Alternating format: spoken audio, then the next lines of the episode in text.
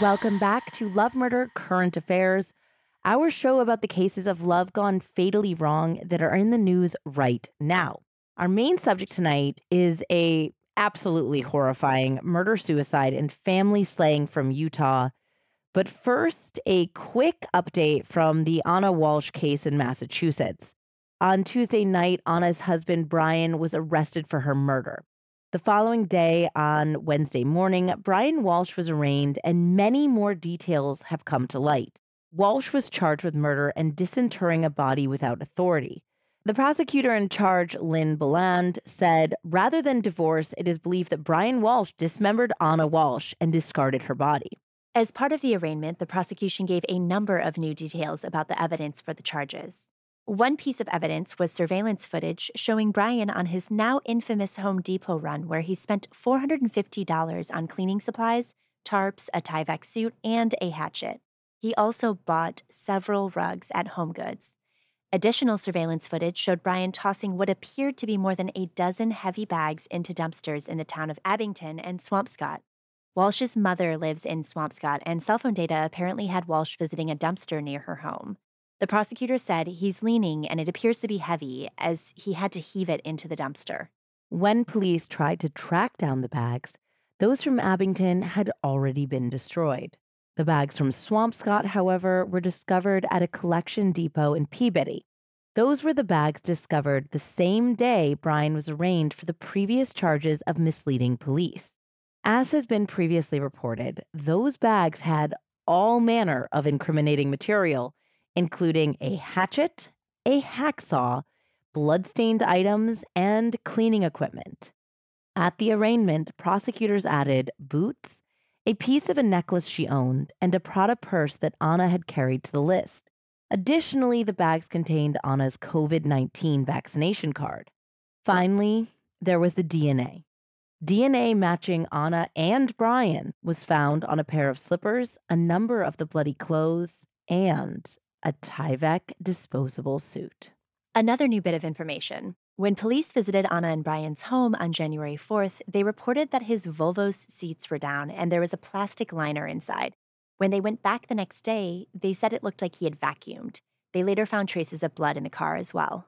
The next piece of evidence was his additional Google searches, some of which were made on Brian's and Ana's son's iPad. Oh my God.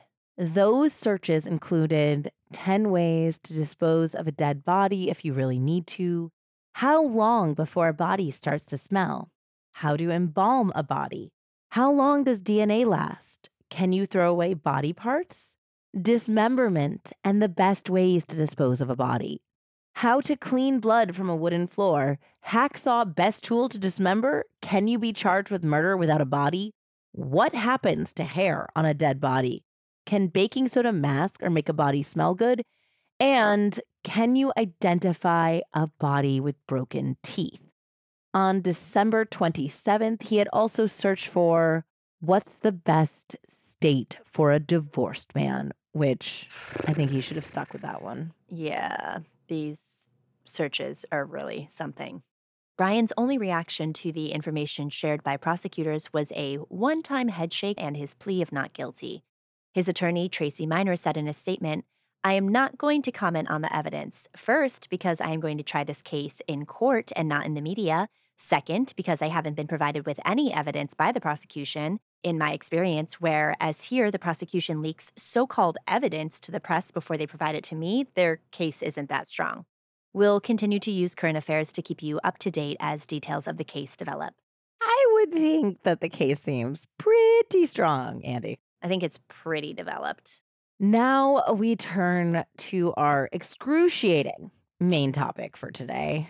On Wednesday, January fourth, police officers were conducting a welfare check at a home in rural Enoch City, Utah, after a mother of five had not shown up for an appointment. What they discovered was a scene of hard-to-imagine horror. All eight residents of the family were deceased. That included forty-two-year-old father Michael Haight, his forty-year-old wife Tasha Haight, his seventy-eight-year-old mother-in-law Gail Earl, and Michael and Tasha's five children, a seventeen-year-old girl, a twelve-year-old girl, seven-year-old girl, seven-year-old boy, and a four-year-old boy. In a Thursday morning press conference, authorities reported that Michael was suspected of a murder-suicide. Evidence suggests that the suspect took his own life after killing seven others in the home. The community's initial reaction was one of shock. A visibly shaken Mayor Jeffrey Chestnut told reporters, "The Haights were my neighbors. The youngest children played in my yard with my sons. Enoch is a home of a lot of young professionals and families. This is a tremendous blow to many, many families who have spent many, many nights with these individuals who are now gone. Enoch has just eight thousand residents." City Manager Rob Dotson said, "Many of us have served for them in church, in the community, and gone to school with these individuals. We don't know what happened. They were our friends, they were our neighbors, and we loved them." The murders occurred just two weeks after Tasha had filed for divorce from Michael. Her divorce attorney, James Park, would go on to say that Tasha had not expressed any fear of her husband physically hurting her, outside of the divorce filing from December twenty-first, which was served to Michael on December twenty-seventh. Not much information about potential motive has come to light. K U T V in Utah said that Michael was an insurance agent for Allstate and that they found no signs of financial troubles. In the week and a half or so since the discovery of the murders, the internet community has gotten perhaps unhealthily involved in the case. On January eleventh, a local paper called the Spectrum newspaper published an obituary for Michael that not only did not mention the murders, but described Michael in glowing terms. The obituary talks about how Michael met Tasha in the student ward of Southern Utah University and later married her in two thousand three, welcoming five beautiful children together. Each of these children were truly a cherished miracle to them, the obituary said.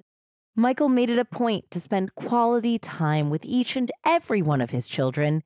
Michael enjoyed making memories with the family. He spent many evenings and Saturdays coaching the children's City League sporting teams, attending the children's concerts at school, going on side-by-side rides, doing home improvement projects, sledding, and much more, the obituary went on to say. Michael lived a life of service, whether it was serving in the church or in the community. He was willing to help with whatever was needed. The obituary literally does not discuss the murders. The internet absolutely lit up with outrage, eventually leading to the obituary being taken down.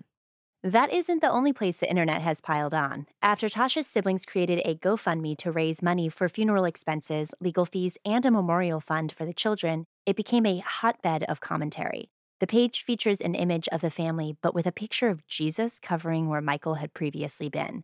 That aroused the ire of some internet denizens, while others came to have raging debates about guns and gun violence. The good news for Tasha's family is that to comment on a GoFundMe, you have to give a minimum donation of five dollars, so even the less than thoughtful commenters were contributing to the cause. Overall, the GoFundMe has now raised over one hundred thousand dollars. Still, it was only this week on Wednesday that the most shocking detail of the case so far was revealed. As is all too common, what seemed like a picture-perfect family from the outside faced many demons hidden from public view. On January eighteenth, the Associated Press shared details of police records that they had obtained which showed that the father of the family and suspected murderer, Michael Haight, had been previously investigated by the police for child abuse. I would like to, at this point, trigger warn you all because we are now going to briefly touch on that abuse. In twenty twenty, the eldest daughter in the family shared with authorities the details of multiple assaults. This included being choked by her father, during which the then fourteen-year-old said she was very afraid that he was going to keep her from breathing and kill her. The abused teen told investigators that her father had first gotten violent with her in twenty seventeen and that the episodes had included choking and shaking. Additionally, she said that her father had treated her mother poorly as well, often belittling her in front of the children. The investigation happened after a non-family member had called the police reporting potential abuse on August twenty-seventh, twenty twenty. When he was interviewed at the time, Michael denied assaulting his daughter and said it was all just one big misunderstanding. He admitted to getting angry and calling his daughter Mouthy, but blamed his temper on external factors, including his father's death and his mother's divorce. He also denied belittling his wife, but did admit in those interviews to taking her iPad and cell phone to check and see whether she was speaking badly about him. Speaking of Michael's wife, Tasha, at the time of this abuse investigation, she requested that criminal charges not be filed, hoping that the incident would act as a wake-up call. This is, of course, infuriating. Enoch police didn't respond to the A P's questions about why charges hadn't been filed. The Iron County Attorney Office said in a statement that it had determined that there was insufficient evidence to pursue charges. Apparently, graphic and detailed accounts from the abuse victim do not constitute sufficient evidence. Ugh. In just two weeks, this case has aroused incredibly intense feelings far beyond those directly involved, including a couple podcasters right now. In the weeks and months to come, more information will come to light, and debates around the issues the case touches will, of course, continue to be debated. But for now, we would really like to close with remembrance for a woman who loved her children, that did not nearly have enough time to laugh, love, discover, explore, and grow, and who was seemingly attempting to finally break free of the man who had hurt all of them. Until next time, I'm Jesse Prey. And I'm Andy Cassette. Thank you guys so much for tuning in, and we're signing off for Love Murder, Current Affairs.